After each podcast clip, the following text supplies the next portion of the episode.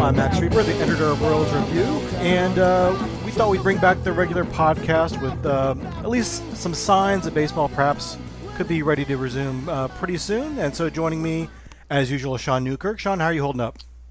Good, good. Glad to be back. Uh, hopefully we can get things going again, but always nice to talk to my good friend Max. Are you uh, are you back in the office now, or are you still working from home? No, we'll be we'll be uh, W F H for a while here. Uh, they opened up our offices twenty percent capacity, um, and for only those who wanted to go back. And so they said, "Hey, who wants to come back to work at the office?" And nobody's yeah, raised their hand. That's a hard sell. So, yeah. Well, also joining us remotely is uh, David Lusky, and David, uh, how are you holding up? Oh, you know, I'm bored. Pretty much. That's, that that's about the gist of it. Um, well. What what is it's your? Been, it's been a long, long, long journey. What uh, what non-essential businesses are you eager to, to get out there and visit once uh, things open up? I honestly I don't know, because like the things I miss the most are things that I'm not sure I really want to go back to anytime soon. Because like I really, it's so stupid, but I really miss sitting in a restaurant. Yeah. Like just wow. just the act of ordering food, not having to drive to get it and bring it home, not having to throw, you know, all that stuff, just eating and leaving. At paying, of course, too. Um, but I really miss that. But I don't. I don't know that I'm gonna go back to a restaurant for a while, even though they're open now. I just. It seems. Ugh, I don't know. Yeah, what I've really learned during this quarantine is that there is a distinction between foods that carry out really well, like pizza and yes. Chinese food, and then foods that don't really travel very well, like hamburgers don't seem to travel very well at all. The, the bun gets it, unless soggy. You live. See, I live down the road from a place called Maloney's mm-hmm. in Overland Park. Um, I love it. I'm literally a minute and a half drive away. Yeah. Those hamburgers travel fine because it's a minute and a half. Yeah. Much longer than that, and you're dead on about that. Now, I will say, too, Mi Ranchito, I don't love it, but it is so good takeout. It's oh, better really? takeout than in the restaurant, just for the record, okay. in my opinion. That's good to know. We all three live close together, it sounds like, because I live right near downtown Lombard Park, and Max, I think you live near that too. So. oh, so yeah, so we're we're near, we're all nearby. Yeah, yeah. Well, uh, with other businesses opening, uh, I guess baseball is talking about opening up as well, and it seems like we're at least a, a step closer, perhaps, to getting some baseball on the field. This week, we learned that M L B owners came to agreement among themselves on a proposal to submit to the Players Union to begin spring training around mid-June with a target date of beginning the regular season around early July. Uh, there'd be a schedule of around eighty games with limited travel, with A L Central teams pretty much playing within their division, maybe some games against the N L Central, and perhaps a few games outside of the division, but th- they wanted to restrict travel. Uh, there'd be universal D H in both leagues this year. The playoffs would be expanded from five teams to seven teams in each league, with the top team getting a first-round bye. Uh, and then uh, players would... or. Players would have to approve upon this proposal, of course. Uh, and already there is some objection, not so much to the plan, but to the idea that owners would want them to split revenues fifty-fifty uh, due to the lack of gate revenue if there's no fans. Now, players had already agreed uh, with owners on, an, on a proposal back in March to uh, prorate their salaries based on the number of games. So if there's an eighty-game schedule, they'll be paid half of what they're expecting to be paid going into this year. But owners want to uh, claw that back even more because of the lack of gate revenue. Uh, and Union Chief Tony Clark has objected to this proposal on the grounds that pegging salaries to any kind of revenues is effectively a salary cap. Now, David, it seems like tensions between owners and players have been rising for a couple of seasons. And, you know, with things kind of icy in between the two sides, I mean, it seems like this actually does have the potential to maybe uh, cause a hiccup in things. Uh, do you see... this is a as it was really jeopardizing the start of the season, or is this maybe just posturing by the union and, and the owners as well to kind of get the best deal in a in a what's going to be a, a tough year for both of them? Yeah, I mean, I don't I don't really think it's posturing. Um, I mean, I think the owners have what they want to what they want to give, and the players don't want to take that. Um, but at the same time, I don't really see this jeopardizing a season if if the health factors are okay. And that, that's, I mean, that's the biggest question, obviously. But if if health allows the players to play, if health allows baseball to happen, I don't see a way it doesn't happen, because the owners have pretty masterfully made it that if it doesn't happen, it's all on the players, and from a P R perspective. So Um, but by coming out with this proposal, by it by it pretty much being known from everybody, even though, like, it really sh- and everything gets it gets leaked, but this really shouldn't be known. It's not. This isn't. Nothing's done yet. Um, but by us knowing what their proposal was, if the season doesn't happen, I, I I think most people would say, well, the players didn't let it happen, and and and and pin the blame on them, and that's that's not something the players want to have happen. So I ultimately think something will be worked out. But it, I I think it could get pretty ugly. Um, and Jeff Passan had a great article on E S P N, his twenty one of his twenty questions pieces, um, basically saying don't get too hung up on the ugliness this week and maybe next week even, because there's prob I mean there there there has to be momentum at some point. Um, but I mean, boy, it's it's going to be really hard not to hear the back and forth over the next few days. And and be optimistic about a season, but I, I still I still think it's going to happen. I just think there's too much benefit all around, um, but it's it's not going to be pretty for a little while.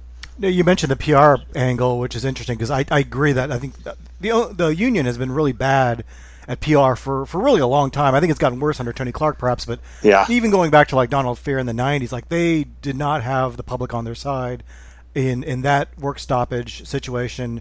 Uh, and I think fans really held it against him for a long time, and perhaps probably still hold some resentment. Even though the if you if you read up on it, I think the players had had a legitimate beef at that at that time uh, with the owners trying to unilaterally change the rules on them. Uh, in this situation, I think most people see the fifty-fifty split as as as being it seems fair on its face, uh, and that the objection by Tony Clark saying this would be a salary cap seems a bit unreasonable. Uh, I I do think that they they. The players union does have a stronger case in saying that, look, we already agreed to this back in March. We're already taking a fifty percent pay cut. And now you're asking, trying to come to us and ask for more. Uh, you know, that, that seems like a, a you know, a, a stretch too far uh, if you're a player, I think. So I think they need to do a better job getting that message out there. Cause I think a lot of people are confused. I think a lot of people think, oh, they're expecting to get their full salary. And of course they're not, they've already agreed not to do that. So I, you know, the, the, already there, I think the players are losing the P R battle. I think you've seen a lot of people say, you know, people are sacrificing everywhere. These are tough times. The players should be asked to sacrifice as well. The the governor of Illinois, J B. Pritzker, who's a Democrat, was very critical of players today. He, he was kind of saying, why are they, you know, squabbling over money when other so many people are struggling? Of course, he's he's doing pretty well financially as a billionaire himself. He's the heir of, I think, the Hilton uh, hotel for or the Hyatt hotel fortune. Um, Sean, I know you've written a little bit about baseball finances before, the revenues.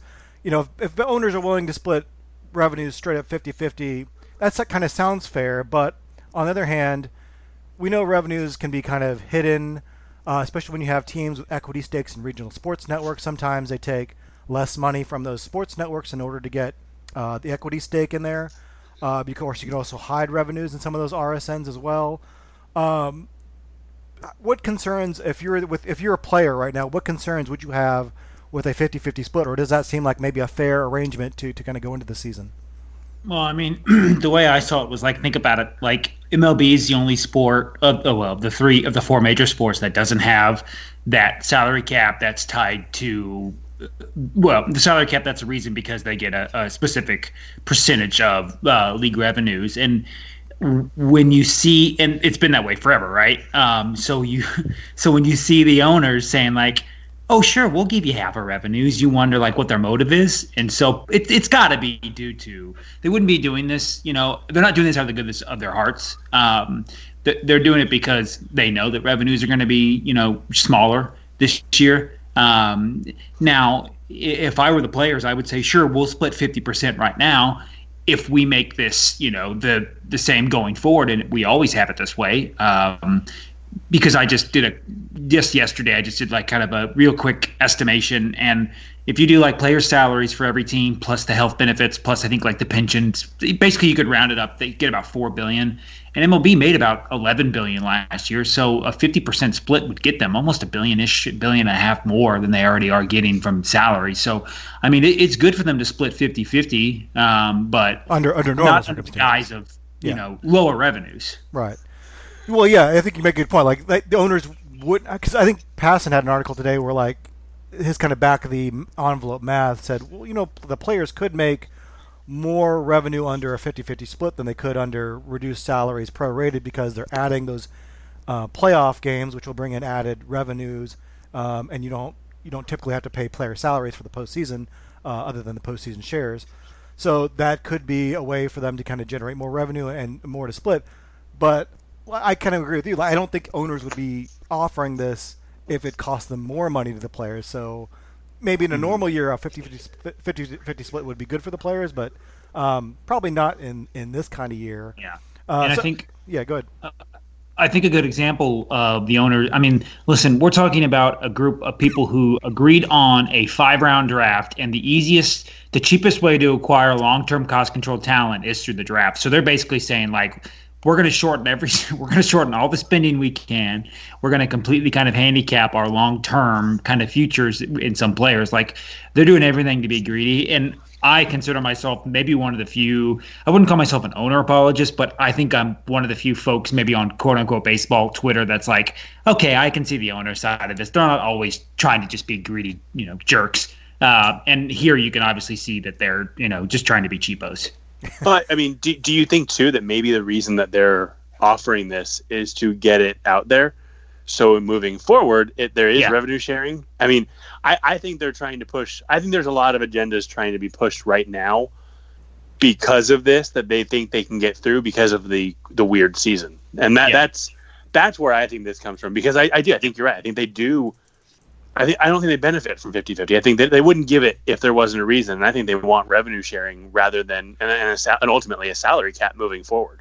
Yeah, it's a good test balloon, because if they're also trying to pitch out the, the universal D H, maybe they're using yeah. this weird season. And I, I forget who it was, but somebody mentioned that they should use this season just to try out all the – might have been Dan Zimborski. They they should use this season to try out all the weird stuff or all the experimental stuff, just because it's, you know – the season isn't really going to count for much. You know, if there's a winner, if there's a World Series winner, it's going to have an asterisk by it. So it's a lot of that where it's like, this season's basically written off anyway. Like, let's just try everything out while we're at it.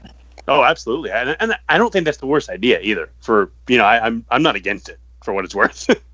No, I, did, I definitely agree that I think a lot of these things are being floated as trial balloons. When the next C B A comes up after twenty twenty-one, I think the universal D H is something I think a lot of the owners have been pushing for a while. Expanded playoffs is another thing I think they've they've kind of been pushing for. So it wouldn't surprise me at all if this is kind of floated out there to at least get people familiar or comfortable with the idea.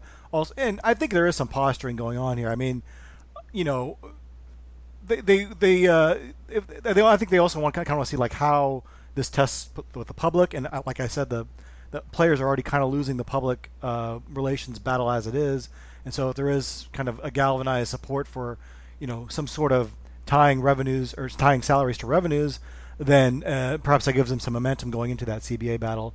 Uh, but yeah, this looks like I think just one step of maybe, you know, many marching towards what very well could be a work stoppage in a year. Uh, David, do you see a way out of this? I mean, you seem a little more optimistic, I guess, than I do um, on on them coming to an agreement. And look, I mean, they've got a lot of money at stake in playing baseball this year. I mean, obviously, the owners, if they're going to lose money this year, they're not they weren't gonna, they, they're not going to play. Uh, but obviously, they see some money to be made this year, so money is a big motivator. But what what's your, uh, I guess, optimism in, in seeing baseball this year? I mean, tr- truly, it's the money, and again. It goes. The biggest question is the health, and if if it's not possible to play, if they don't have enough tests to test players every day, if they don't have movement on a treatment and whatever, not a vaccine but a treatment, if they don't, if that doesn't happen, then, then none of this conversation matters at all because they can't play. But if assuming that that's at a point where they say, okay, we can get out there with no fans, I can't imagine either side looks at the money that they would be losing and the money that they would be gaining by playing, and they and they look at that and they say, you know what, no, forget it, no season. So, to me, it just, and I've I've been saying this since March, really, when they, when this all started. Look, there, there's there's just way too much money to be lost for either side to turn their back on this season if they're able to play from a health perspective, and that's that that's where I've come from the entire time. And you know, I think that as states are starting to open up, right or wrong, they're basically paving the way for games to be played, and you know ultimately they're, they're probably going to find a number that works, um and i, I just I, I i don't really see another alternative for them again, all of this is always assuming that they can play from a health standpoint. You know, uh, Sean, I was thinking about, you know, the players, the owners are, you know, I, I, you do have to feel, I guess, maybe some sympathy for them in that they are going to be out a lot of money with, with no gate revenue this year. Uh, now, obviously, they've made a lot of money the past couple of years, and in years where they did, you know, had really good seasons, they didn't exactly offer fifty-fifty split in revenues back then.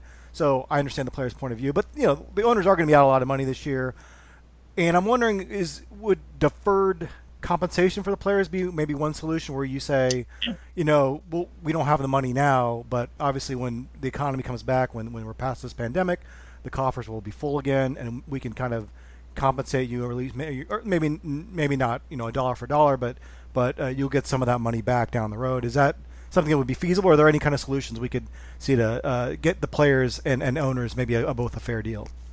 Yeah, yeah, no, that's a good point. I hadn't thought about that. The deferred payment is is, is a decent idea, and you're right. I don't think it could be it could be dollar for dollar. Um, and I mean, the, one of the things I think is getting lost here is that it's. I, I think when you see fifty-fifty ownership split, you think, okay, players get fifty percent, great. Owners get the other fifty percent. It's like, yeah, that's not. It's more so the team gets fifty percent because, like, the money, you know, the five billion dollars in revenue that M L B splits, uh, or, you know, eleven billion dollars and a half, uh, you know, split into five, or split half into five billion dollars, isn't, doesn't just go into, you know, uh, the the Steinbrenner pockets. It it gets, it gets, you know, if you look at the Mariners, they are doing, I think it was a twenty percent pay cut for all employees making sixty thousand dollars or more. Like, it does take a substantial amount of money to uh, to run a baseball organization, and there are, you know, thousands of M L B employees or team employees who are seasonal or uh, who are just, you know, your normal H R or accountant or something that are taking pay cuts. You know, that they also are part of that half half a billion or whatever. Excuse me. Uh, five-ish billion dollar split that would potentially be happening. So I think we have a bad, a bad, you know, um, reluctance. And same thing for myself. I, I'm guilty of it too, of this idea of thinking like, oh, owners are being greedy. It's like, well, there's also people who are being hurt by this beyond just, you know, they're billionaire owners, they're multimillionaire players, but then there's the sixty thousand dollars employee in Seattle who's got to take a twenty percent pay cut uh, because of not their fault, but a potential holdout that could extend on. If, you know, M L B and the players and the players and the owners don't continue to play baseball, you know, if healthy circumstances do come about. So strikes do have that ability to hurt, you know, others, and just kind of stinks for them. Well, and well. if if, it, if they don't come back at all, the pay cut's going to be the least of their problems because yeah, they won't yeah. have a job and all like that. Yeah. So, yeah, I mean, that's that's dead on. You know, David, you touched a little bit about the player safety side of it, which – it's interesting. This this proposal got leaked out, and, and there's there's no kind of idea of like what kind of precautions baseball is going to take uh, to ensure player safety. And I know that's something that they've got to work on. It's going to take a while to, to figure out what they're going to do. But um, what's your kind of sense on how willing the players are to jump back into this? I know some players like Whit Merrifield has tweeted a couple of tweets of, of like, let's go, let's play some ball. And And, uh, you know, other players have, have, have been kind of chomping at the bit, but then there's other players who I think are want to play. And Sean Doolittle, I think, had a really, really eloquent th- uh, string of tweets today um, kind of expressing he wants to get back out there, but he wants to do it uh, with proper precautions. And there's certainly players out there that um, have underlying medical conditions, like Tim Hill, who's a former uh, Royals left-handed reliever, who's a former cancer survivor, uh, who could be at risk. So what's, what's kind of your sense on what you know, what player, what's the willingness of players to get out there, and what kind of, I guess, precautions do you think will have to be taken to ensure their safety? So I want to try to say this the best, the least um, politically divisive way possible. Uh, so many players land on the side of the spectrum that I would not be surprised if many don't really believe this is much of a threat. Um, and because of that, I think there are quite a few, I'm guessing, that are just ready to go, and they don't care one way or another. Um, some of your favorite players actually fall in that category, and you just don't want to know about it. Um, and that's okay. They can they, they can believe what they want to believe. That's fine. I, I don't care what they, as long as they're not hurting anybody, I don't care what they do as, as, in their personal life. But so I, I think a lot of players are in that boat. Um, there are a lot who are not. The like you mentioned, Sean Doolittle, uh, Jake Diekman uh, tweeted the other day. Or yesterday, I, mean, I don't know. All the days run together. Who knows what day it is? Um, that the, the proposal is a joke. Um, and that's the guy who's got Crohn's disease. You know, he, he's he's at risk. David Dahl is another player mentioned in the Passan article. Uh, he had his spleen removed in twenty fifteen, I think. So there are there are probably more players than we realize who just don't care and want to get out there for various reasons. But I think there are a, a, a handful that have very serious questions. And you know, I'm I'm not enough of a health expert to really know, but I don't understand how you could play during this without testing every single day. And if you test every day, and let's say you've got a fifty-man roster because you've got a thirty-man regular roster and the twenty-man taxi squad they're talking about, fifty times thirty is fifteen hundred. Um, that's fifteen hundred tests a day right there. And that doesn't take into account coaching staffs, umpires, b- broadcasters, stadium personnel, that still has to be there to help facilitate this or that, even though there's no fans there. And I mean, there's, I, I feel like you have to be administering thousands of tests every day. And if those tests aren't available to the general public, they shouldn't be available to baseball. I mean, I, I think we, I think we realistically know that they probably would be. Um, I mean, we saw what happened in the N B A and when, when Rudy Gobert tested positive, that nobody could get a test. And all of a sudden they found a bunch. Um, and that's, just the reality of life. But I I just don't I don't know how well that would fly if we don't have enough tests for the general public um, to, to test everybody every single day. And I think you have to. I, I just think with something of this nature that is so contagious, you have to be testing maybe even twice a day. I mean, I, I, I don't know. Maybe, maybe that doesn't do anything. Maybe it does. But um, I think I think that's the biggest step. Um, and that's also part of why they're saying we're not going to start until June, because it gives another month still to ramp up all that testing, which, you know, we're supposedly supposed to be ramped up a month and a half ago, but you know, you know how that goes. Anyway, it's that's that to me is what has to happen. And I think for the players who are worried about their health and worried about the health of their manager who might be in his sixties, or their first base coach who might be in his sixties or seventies even, or the umpires who, you know, there, there's there's so many people involved here. I mean, look, Denny Matthews is going to go call a game. Denny Matthews is not young. He's he's at risk. And, yeah, maybe you could probably get away with him not talking to the players or being around them or anything because, you know, he doesn't have to be talking to them every single day. But there, there's a lot of risk out there. And, yeah, I just I don't know how you start a season without being able to test everybody every day, at the very least, just to know who needs to be quarantined and who doesn't. So, Uh, there, there's a there's a lot of hurdles to clear from a health perspective. Yeah, I've seen some concerns uh, in England when we, you know, the Premier League is supposed to start in June as well, and there's already been some criticism of, of if they ramp up the testing there for those players, that will be a strain on the on their system over there. Uh, so I think I think if players are getting tested on a pretty regular basis and the rest of the population isn't, I think I think that would be a bad look, if not an actual detriment to our public health system. Sean, you know, I think we all want to see baseball come back, but with uh, the health concerns and the strain that they could potentially could put on some of our healthcare systems and our supply chains, I guess we do have to ask, like, should baseball even come back? Yeah.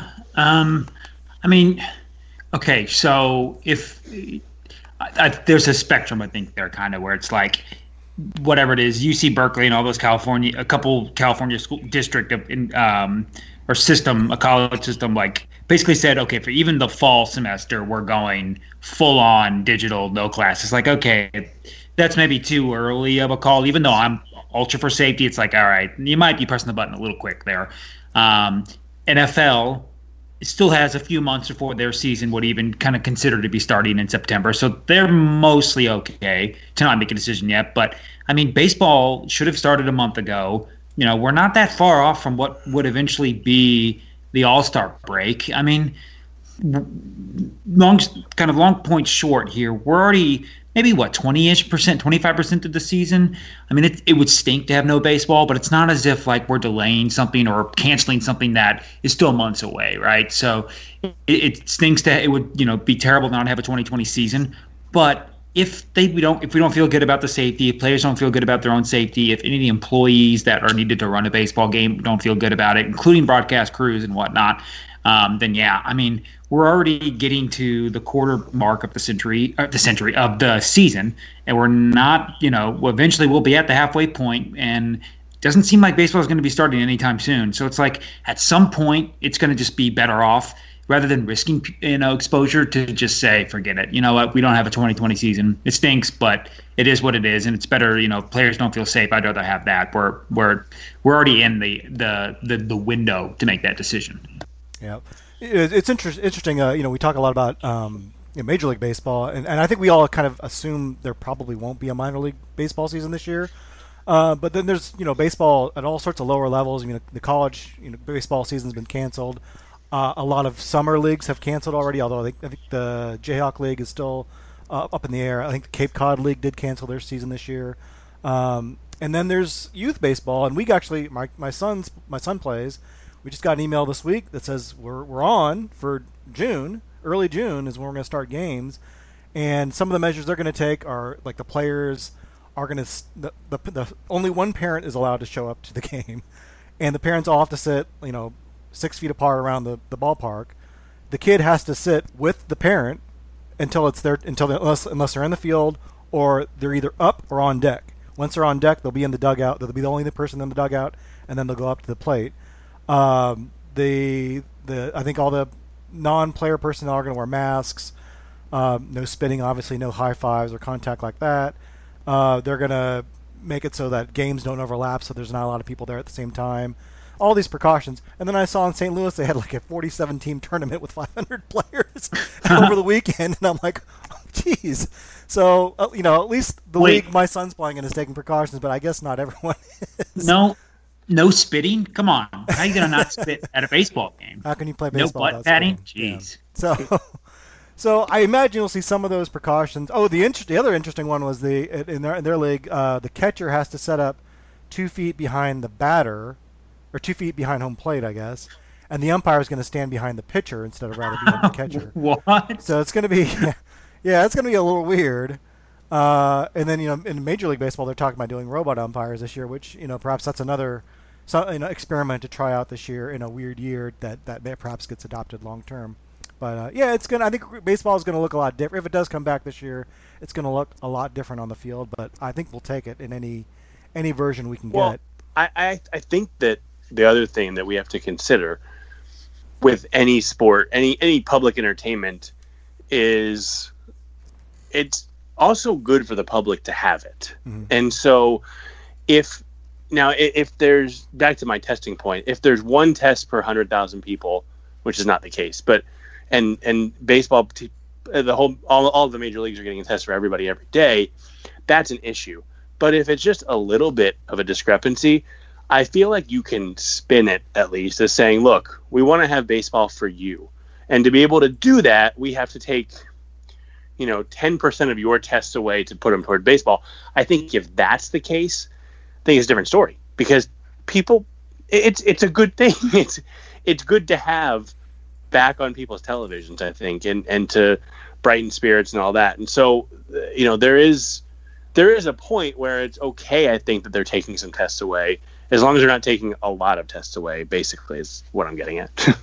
Yeah, Michael Jordan's been a hero lately, I think, because we, we, we have yeah. the Last Dance documentary, which is about the only sports we have going for us right now. Uh, David, I did want to ask you, since you're here, Sean and I have kind of discussed this a little bit before, but uh, how do you see the Royals, maybe this pandemic season affecting the Royals specifically? I know there's been a lot of talk about how they're going to handle their pitching staff. You know, they were talking about Brady Singer making the rotation. If there's no minor league season, that probably it seems like more likely that he's going to be on the team, if not to start the year, the very significant amount of the, of the time.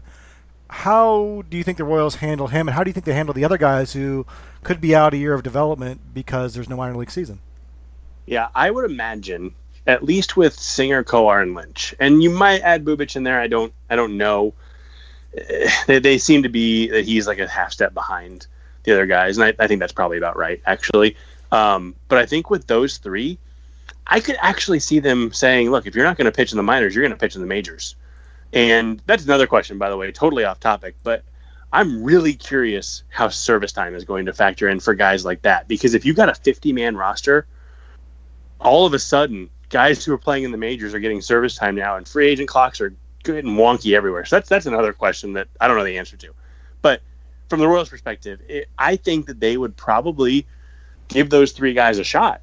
And what's really interesting to me about that is, I mean, we've seen it so many times, talented players, whether they end up staying staying t- at the top of the game or not, sometimes they really hit the ground running. And I'm, I would never I'm not gonna put a dollar down on this, but in an eighty-two game season, if you're getting, I don't know, thirty-five starts from Singer, Coar, and Lynch, let's say, it would not surprise me if they if they are dominant from the start, you know, before the league gets to know them and all that, and the league really won't get a chance to get to know them because it's such a short season.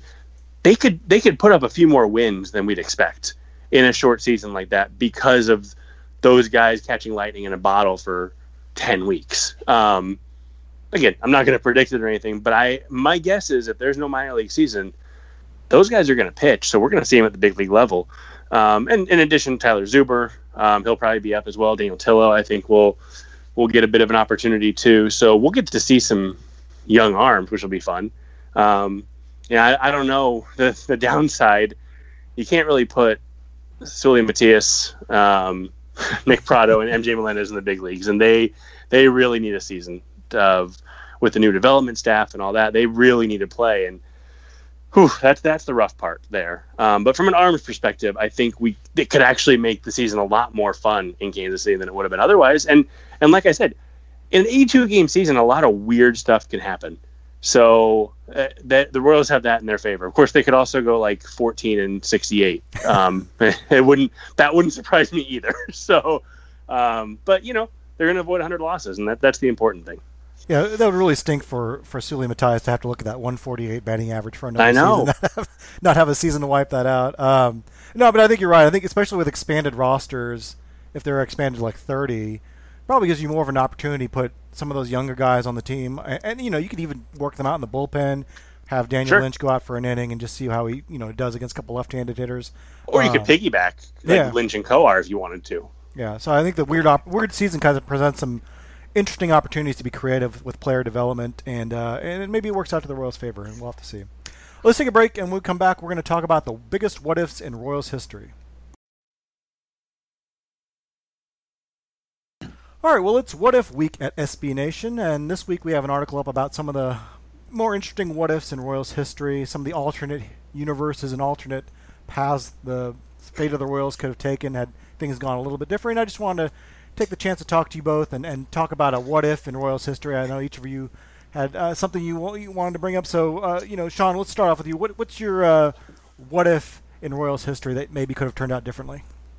Yeah, so when you pitched this question to us initially, my first thought was like, okay, well, what if the Royals drafted better in two thousand ten, eleven, twelve, fourteen, fifteen, seventeen? It's just like, it's like, wait a second, that doesn't work. Uh, so I... So after some thought and suggestion, I'm going to go with what if the Royals rebuilt after two thousand seventeen when, you know, a, a lot of the core guys left. Um, Moustakas ultimately returned, but, uh, you know, Kane, Escobar, Hosmer, am I missing anyone? Left. Wait, no, Wade Davidson leave. Uh, so, but it, most, a, a lot of that kind of core team that we know and love left.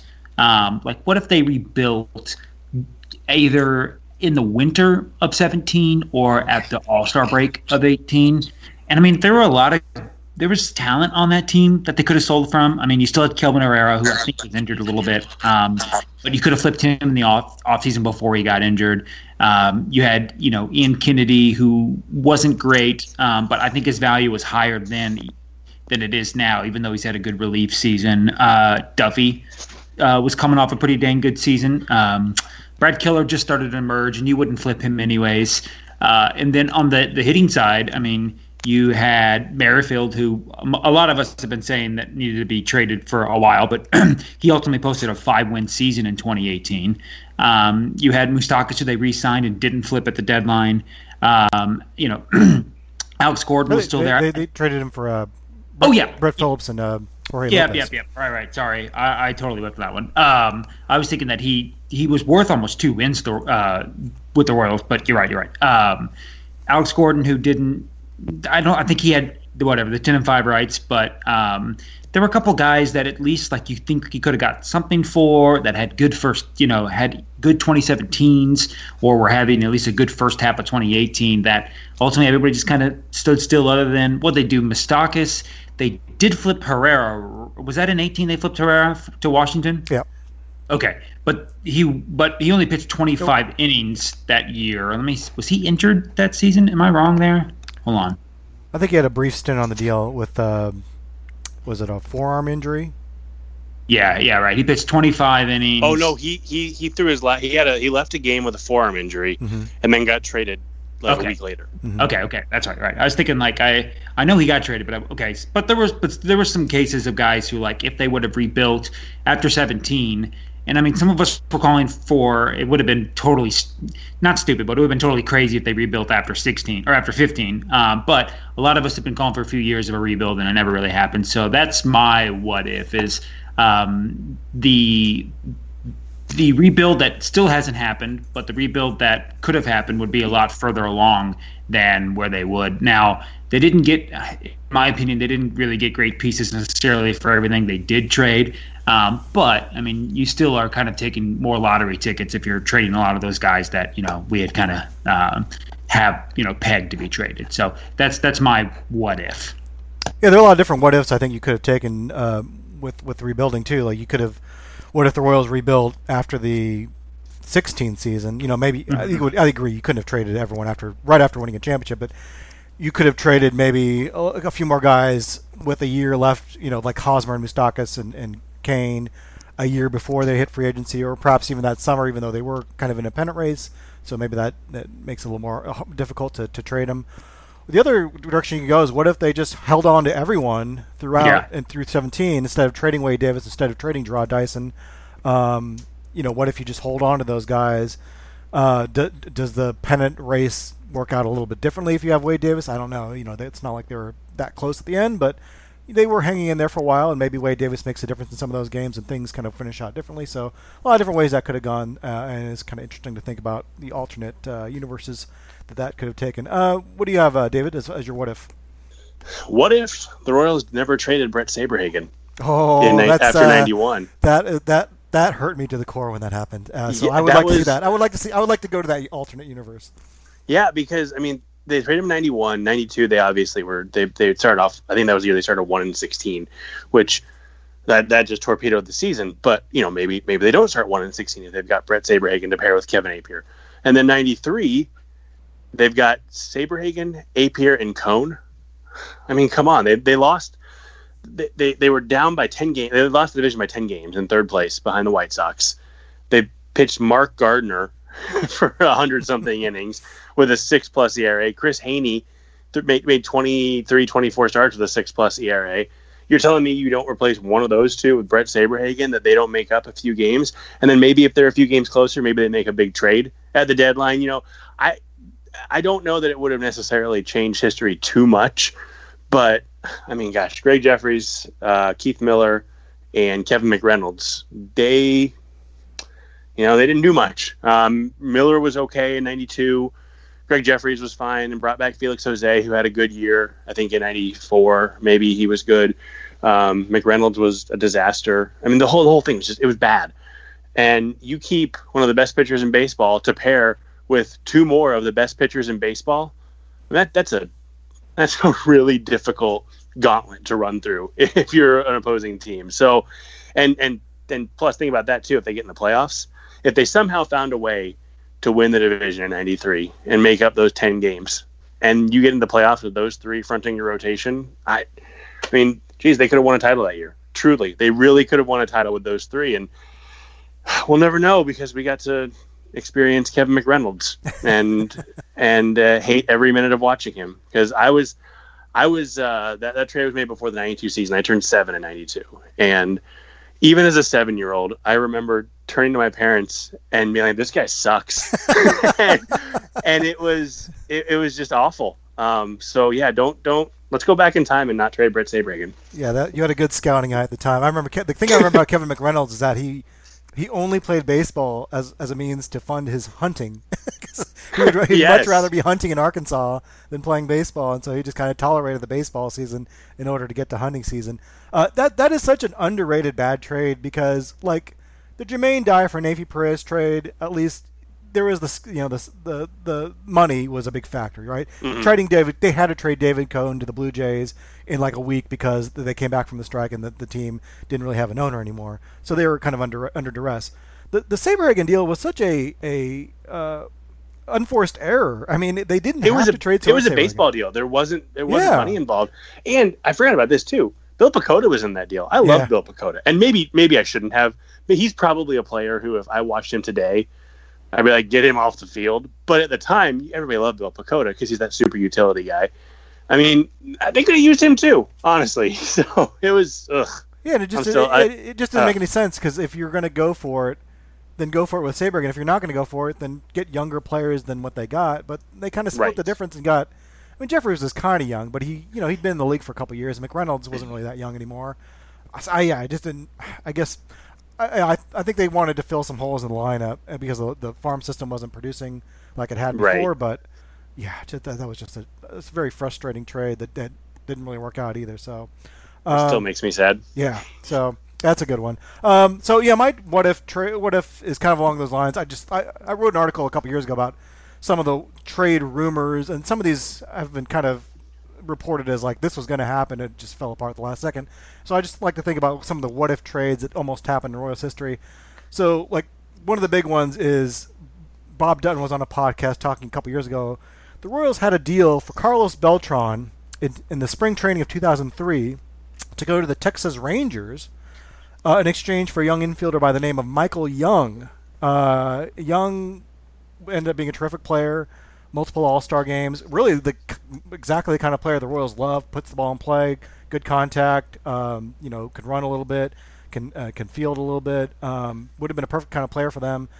But uh, they they couldn't get a deal done in, in spring training, and then the Royals get off to a hot start in two thousand three, and they can't trade Car- Carlos Beltran at that point, and so they don't trade him until the next year and when they deal him to Houston. Uh, the other Carlos Beltran trade is that he was the Yankees were in on him in two thousand four.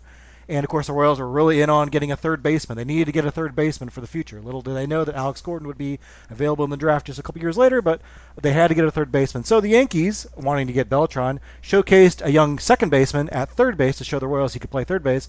His name was Robinson Cano, and the Royals took a pass on him in order to get Mark Tien, who's a great guy, but was kind of a, an okayish ball player, probably certainly not as good as Robinson Cano.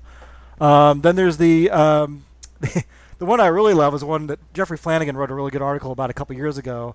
Uh, the Royals were kind of shopping Brent Mayne, their catcher, in the late nineties because uh, they had Mike McFarlane already, and I guess the Astros were really interested in, in him. And they offered a young outfielder who had been a basketball player at the University of Arizona, a speedster who the Royals the Royals were in on speed. And the Royals said, "Hey, we got a deal, uh, Brent Mayne for this young guy." But the Royals said, "Wait a minute, we we get we have to insist. We need to get a major league piece back. We need major league reliever Al Osuna." And the Astros said, "No, that's too much." And of course, and so they end up saying no, and they they turn to the Cleveland Indians and say, "Hey, do you want our young speedy outfielder in exchange for your left-handed hitting catcher Eddie Taubensee?" And the Indians say, "Yes, we'd love to have Kenny Lofton." And of course, he ends up becoming a, an All-Star and a Hall of Fame uh, caliber player. So. There's a bunch of what-if trades out there. Um, yeah, Casey Kochman was once offered, I guess, supposedly for Mike Sweeney. Uh, Kochman wasn't great, uh, so I don't know if that I would really regret that. But supposedly they also talked about a young Irvin Santana at the time. Uh, there was one blockbuster I really liked from the late eighties, about the around the same time uh, they made the Saberhagen deal. Uh, they they once shopped Danny Tartable and Kevin Seitzer to the Red Sox for Wade Boggs uh, when Boggs was in his prime. So. A lot of interesting one-off deals that, that didn't end up happening. Some of them, I guess, probably for the, you know, a lot of those deals, the Royals are so bad it wouldn't have made a difference, really. Uh, but it's, it's kind of interesting to think about what if we had had, you know, Robinson Cano or Michael Young or, or Kenny Lofton through the nineties. Uh, that would have uh, at least been interesting to watch and uh, an improvement over some of the players we had to well, see out there. But, but, okay, think about a Cano deal. Yeah, would he have made the Royals a winner? Absolutely not. But is he a better trade chip in yeah. three and a half years than Mark Tien? Absolutely. All of a sudden, you've got a guy you're trading because you're sixty-eight and ninety-four who can actually bring you back something of value. I mean, I, I don't remember what the Royals got for Tien when they traded him to the White Sox, but Chris or they traded him. Oh, was that was the Chris Getz deal. Chris so, Getz deal. Yeah, clearly it couldn't have been worse. I mean, I, so yeah, I, I think that they he may not have actually changed their fortunes while he was in Kansas City, but something like that, you can actually get somebody for him instead yeah. of, you know, Chris Getz. So, so it, and maybe the Royals make that deal. Maybe he doesn't get booed at the two thousand twelve All-Star Game too. Oh, maybe he gets home on. run in the in the home That's run exactly derby. That's what I was gonna say. Dang it! I go. I was gonna say who are we gonna who do we boo at the twenty twelve All-Star Game? Sorry, oh, well. It. It's Billy Butler. Yeah. yeah. Then you boo Billy Butler. In that alternate year, yeah, it's a, the butterfly yeah. effect. But Billy Butler ends up on the uh, Yankees. Well, uh, let's wrap things up with our Royals review reviews. Uh, David, what do you have for us this week? Uh, so I think last time I was on, I talked about a different book than this. Um, but I recently, not I guess it's not as recent as it feels like, but I traveled and asked for some recommendations on books, and a couple different people told me the same thing. The Devil in the White City by Eric Larson. Not sure if you're familiar with it, but basically it is a book. It's a nonfiction that's written um, in a narrative style that basically talks about the Chicago Fair in eighteen ninety-three and um, the serial killer who used the Chicago Fair to lure his victims. Um, it's really cool book because it's sort of like, I don't know if you read It, um, but how it goes back and forth it, it, between times. But in this book, it goes back and forth between the building of the Chicago Fair, the World Fair, and this guy who murdered like, more than twenty people, um, lured him to lured them to Chicago because of the fair, um, utilized that to his advantage. It just goes back and forth between the stories. And what's really crazy is at the start of the book, I was just like itching to get to the chapters about the serial killer, you know, because he, he was more interesting at the start because there was a lot of just bureaucratic stuff about Chicago getting the fair and all that. But then as the book went on, I actually was finding it more interesting how the fair was built and, and, and, you know, the, they wanted to have this massive structure. Um, and they turned down a proposal from a guy named Eiffel because they thought that he would, because they wanted to top the Eiffel Tower from the Paris World Fair. Um, but they said no because they thought that he was going to kind of underdo it, basically. So his original would be would be the best, and they ended up taking a proposal from a guy named Ferris. I don't know if you've heard of the Ferris wheel or not, but that was and so like stuff like that. It got it got really that side actually became more interesting as the book went on. But um, honestly, nonfiction book that you don't even realize is nonfiction because it's such a crazy story. Um, really fast read. I. I would highly recommend it. It's the, the Devil in the White City by Eric Larson. Yeah, I like and, books uh, like that. Yeah, the Leo DiCaprio and Martin Scorsese was supposed to make a movie out of it. Um, yes, but it's now going to be just a t- just a T V show on Hulu, and Mar- Leo's not going to be in it, but they are making it, so that's a little. You could read I the book and that. then complain about you. You can read the book and then complain about how much better the book is than the series when you watch both. So, although stuff like that, I feel like television and movies actually does do well. Yeah. Um, so I think there's a chance that it could be at least on par, and and it, it will be really nice to get some visuals. Per, I mean, from my perspective. Yeah, yeah, yeah. Well, good. That's good. Good to have a book review because we certainly have a lot of time to sit around and read now. So I appreciate yes. that. Sean, what do you have for us tonight? Um, on a side note, I'm working on Future Value, uh, the book by Eric Longenhagen and uh, Eric Longenhagen and Kylie McDaniel. Um, I'm only about a quarter of the way through it, so I'll give kind of a quarter review. It's really, really good if we're talking about books. Um, it's basically it's it's it's a primer on how the scouting process works, um, and how teams are structured and how organizations are structured. Um, it goes in a lot of detail just at the very beginning about um, the whole system of baseball and how teams value players, um, and there's a lot of really great anecdotes, anecdotes from uh, Kylie McDaniel's time with the Braves, but he also spent time at other organizations. But it's a lot of, a lot of really great inside baseball moments that they talk about. You know, Kylie sitting in a draft room and they're all pitching around, and you know, at one point Kylie was the only analyst um, on the. Well, I think it's when he's with the Orioles, he was the only kind of analyst uh, in the organization, and so anytime they they they wanted to reaffirm their beliefs in a player that they're scouting, they would ask him and he'd be like, oh yeah, the numbers look great. And so basically it's it just kind of a lot of cool, really behind the scenes stuff. And they talk to scouts, they talk to heads of scouting departments, G Ms, just kind of all behind the scenes or, or all off the record. Um, But it's really great. I'm only about a quarter way through, so I will finish it and, you know, write up a proper review of it. But that is my um, kind of Royals Review review. It's uh, it's a really, really good book, and you don't have to be an expert on baseball. Um, not that I am, but you don't you don't have to be an expert on baseball to enjoy the book. It does a really, really good job of even the little intricacies that you might not be familiar with, with contracts and how organizations are run. They go into really deep detail, just, you know, fifty or sixty pages in. So highly recommended. I'm sure it's only going to get better. And um, yeah, there's there's a lot of really good info in it. Future Value is the name of the book. Yeah, I always like those baseball books that kind of give you a peek behind the curtain and stuff you don't get to see. And uh, so yeah, that definitely sounds like one to check out. So think, yeah, thanks for that. Um, so yeah, just mine. I mine's just really a simple one. Um, I, I'm really into Diamond Mine Baseball. I know. Uh, Out of the Park Baseball is like the gold standard for baseball simulation because it has really cool, you know, A I where you can offer trades and it can reject it or whatever, and then you can play multiple seasons like within a whole weekend. Uh, but I like Diamond Mine Baseball just because it's kind of pared down and, you know, there's no visuals really. It's just like you're staring. It's like Stratomatic. You're just staring at a an empty baseball field with, with lineups filled out, and it and you can still simulate like a, a baseball season using um, either real stats or you can use um, Zips projections. And so my big news is that, you know, their, their twenty twenty Zips projections came out last week. Uh, I, I just downloaded it. I'm going to probably, I haven't had time this week to, to get to it, but I'll probably spend some time this weekend doing some simulations and, and seeing different versions of the Royals and see how they do. Uh, but it's, it's a lot of fun. It's just another way to kind of, um, you know, pretend like you're the G M. And I like Diamond Mine because it's you can be God. You can just basically control everything, set the rosters however you want it. You can, you can have injuries on or you can have injuries off.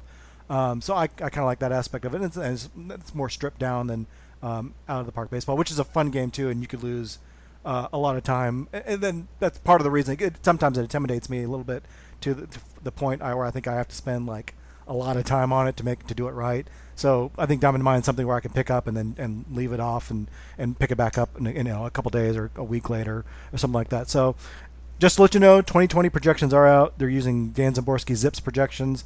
I'll, I'll tell you, I'll probably do a report on that, how the Royals did um, with, you know, running projections a number of times. But it's a lot of fun. You can you can simulate a whole season in like five five seconds really if you wanted to. Uh, so yeah, if you have some time, um, if you have some time you want to kill and you want to see how the baseball season uh, plays out, check out Diamond Mine Baseball. And they it's weird, they don't they don't market themselves at all. It's such a good game and they don't market themselves at all, but so it's kind of my little secret, but um yeah, check it out. Well, that'll do it for us this week. uh, I do want to thank Sean and David for being on the show, and uh, thanks to our readers and listeners for visiting our site, and we'll talk to you next time.